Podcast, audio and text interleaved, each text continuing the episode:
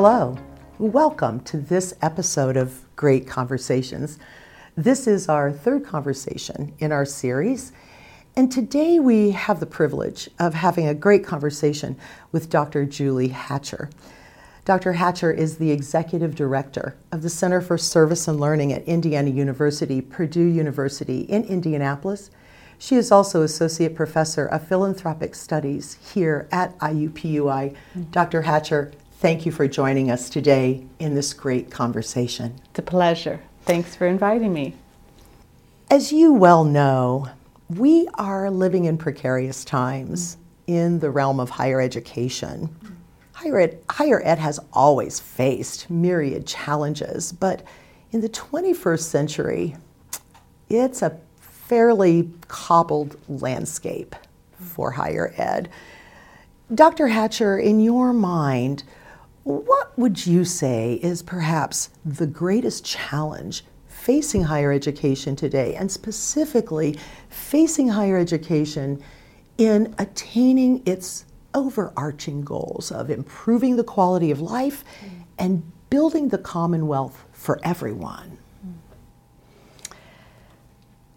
That's a large question. It is. And a very important question. And it's the kind of question that has actually, I'll say, given energy to my profession throughout my um, career.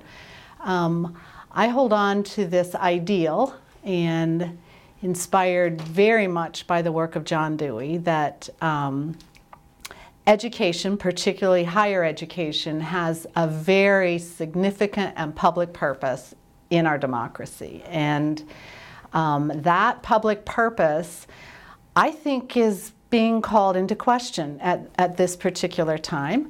I think it's also that public purpose. There's lots of different ways to see that, and how are we enacting that public purpose, I think is um, up for lots of discussion and up for a lot of different interpretations because that idea of public good or public purpose is a highly contested ideal.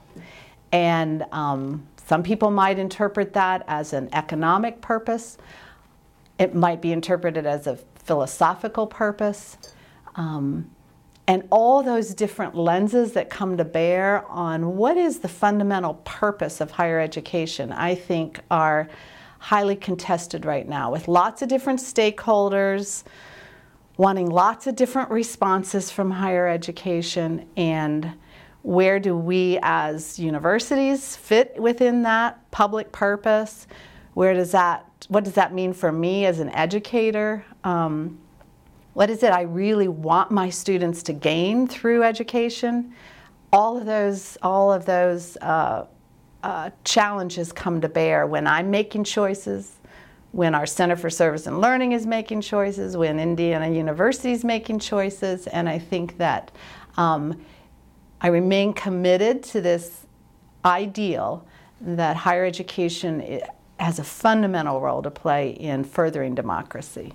And it almost seems as though these days, in, in coming from your description, harvesting what you've just said, it's almost as if the university is being asked to be all things to all people maybe more than ever before. What would you describe as some of the reasoning behind these conflicting voices? And if not conflicting, these, um, let's just say, the multiplicity of demands perhaps being placed at the doorstep of higher ed today? Yeah. I, I, I don't think that they're conflicting necessarily. I think that there's ways to bridge these different stakeholder voices because um, the economic purposes of higher education to prepare a student to be a capable contributor through their through their job through their professional work that is a fundamental purpose of why s- states fund universities. And so that economic engine of the university is very very important I do, however, sometimes get concerned about the emphasis on the economic um, hmm, deliverables versus where is the fundamental ethics of education uh, and how does that get enacted within the curriculum? Um, I tend to believe and um, have seen across our campus that every profession has its public purpose, every discipline has its public purpose, and um, what I would aspire to is that faculty continue to say, what was it that called me into being a literature major? What was the drive behind me being in journalism? What's the purpose of engineering after all? And if we as faculty can try to identify what that initial calling is behind our discipline, then that helps to enact what I would say is the broad public purpose of, of higher education. So that leads directly to my next question. And that is if we can agree that part of the defined challenge to higher education today is being clear about our public purpose mm. and, and enacting and operationalizing that, mm.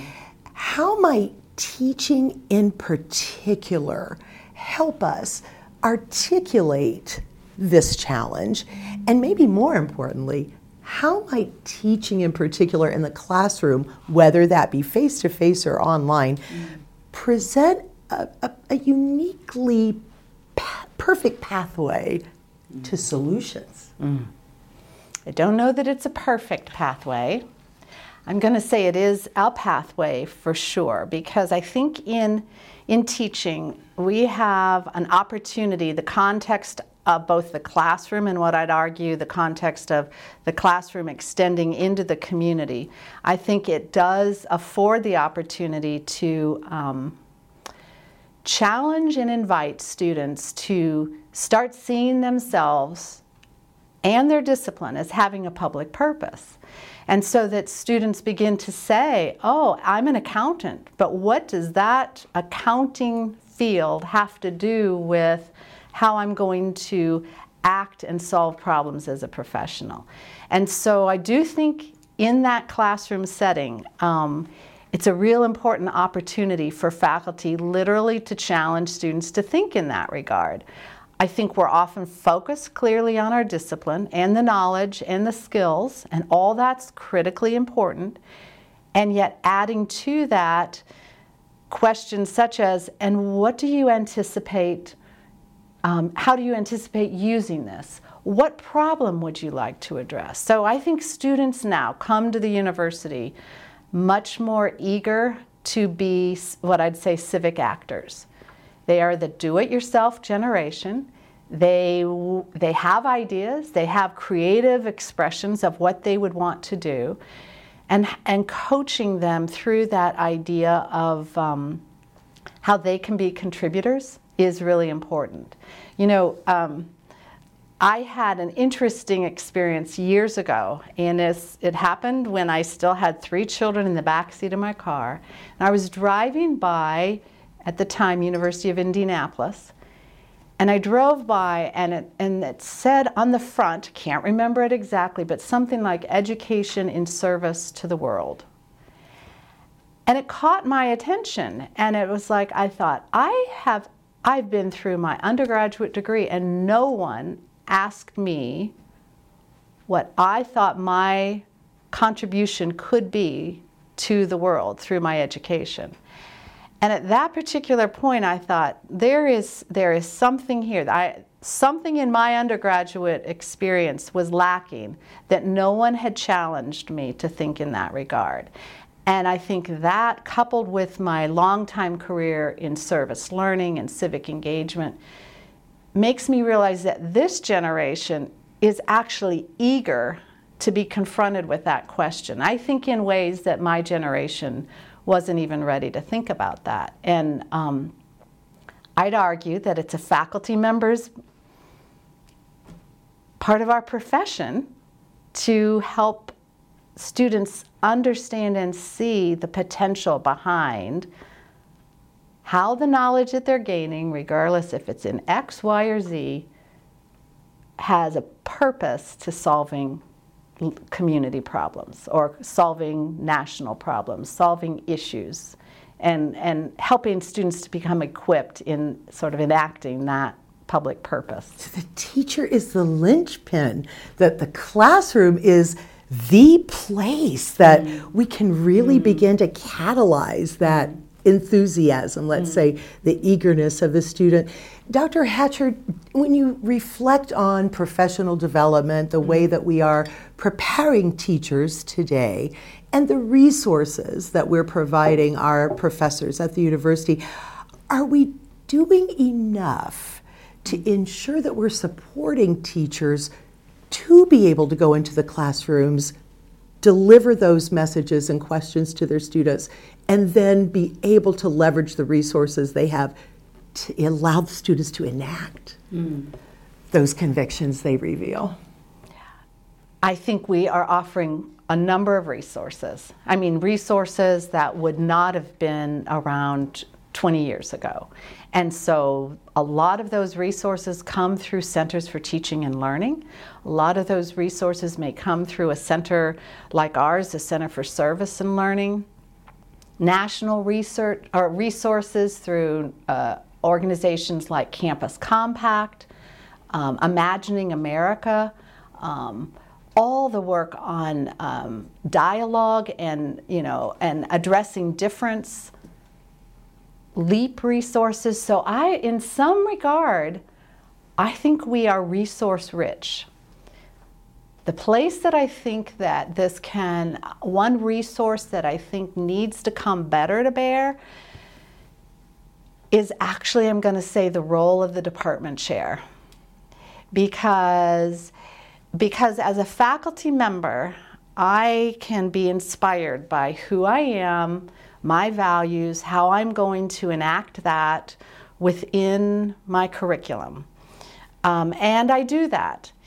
And yet, if my department chair doesn't understand those, and part of that onus is on me, but I think part of that onus is helping uh, department chairs to understand this really is a this is the future one of the futures of higher education. Um, community engaged learning, like online learning, is um, a broadening kind of sphere in which students encounter a, a wide range of issues. And, and it, it's now been designated as a high impact practice. That's for certain in our favor. But even if you think about high impact practices generally, they take more time, they take more energy. Um, and for for department chairs to understand if you have a faculty member who is actually teaching this way, let's work with them around the scholarship of this um, innovation. Let's work with them to highlight um, the excellence that they are bringing to bear. And um, having department chairs on the side of a faculty member, coaching them to do this work in a scholarly way, I think will go a long way in, in um, providing that kind of um, foundation for faculty who are, are called or inspired by this form of teaching. Because we have lots of faculty who are ready to do this type of teaching with an uncertainty of how it actually would be either supported or questioned by um, their department chair you bring up a great point. The university has, the academy has a long history of understanding how research contributes to the mm. Commonwealth. I'm not sure we've always been as astute at understanding pedagogical contributions, how teaching can be mm. as much of, if not more, mm. of a change agent mm. in the life of the student. How might even administration at the higher levels begin to assist in perhaps making this shift in vision for promotion and tenure or for what we might consider at the administrative level valued work. You know, we are at a university that values excellence in teaching in our promotion and tenure guidelines. And it's one thing to value things like teaching we're working on our campus around valuing public scholarship in campus level promotion and tenure guidelines. All this is great to have it there, but it's another thing to build the culture that supports this kind of behavior. And so, um, what can be done? I think um, we have awards, for example. We have, at IUPUI have the Trustee Teaching Award. And yet, how is it that we convene those, those faculty who have received those awards? How is it that we strategically integrate those faculty on key campus communities? Because their excellence in teaching is going to bring a different perspective to a campus committee that may be studying diversity, that may be studying access, that may be studying fiscal allocations.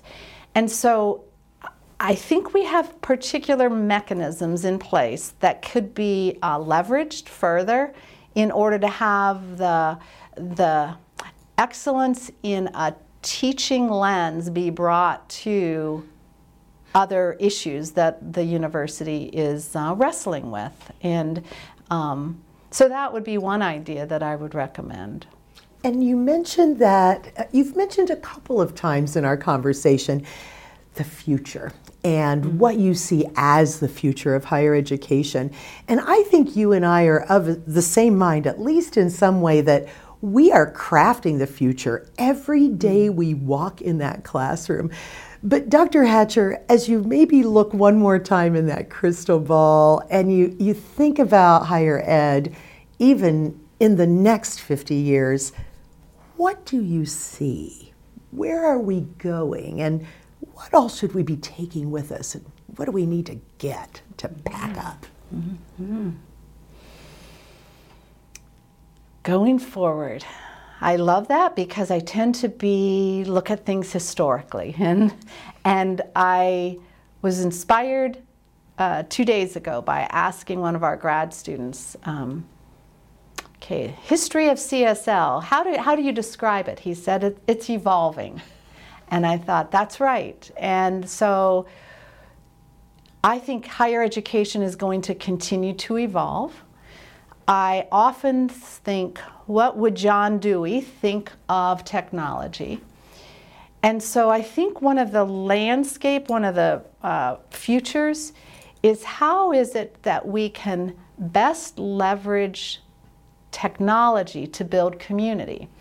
What I mean by that is the classroom to me is, is a community. It's a small, it's, it's it's a Deweyan concept where within that classroom context, we need to cultivate um, both our individual identities but also our group identity. And, and out of that classroom is going to come particular knowledge that can um, influence the individuals, but collectively, how is it that we can take action?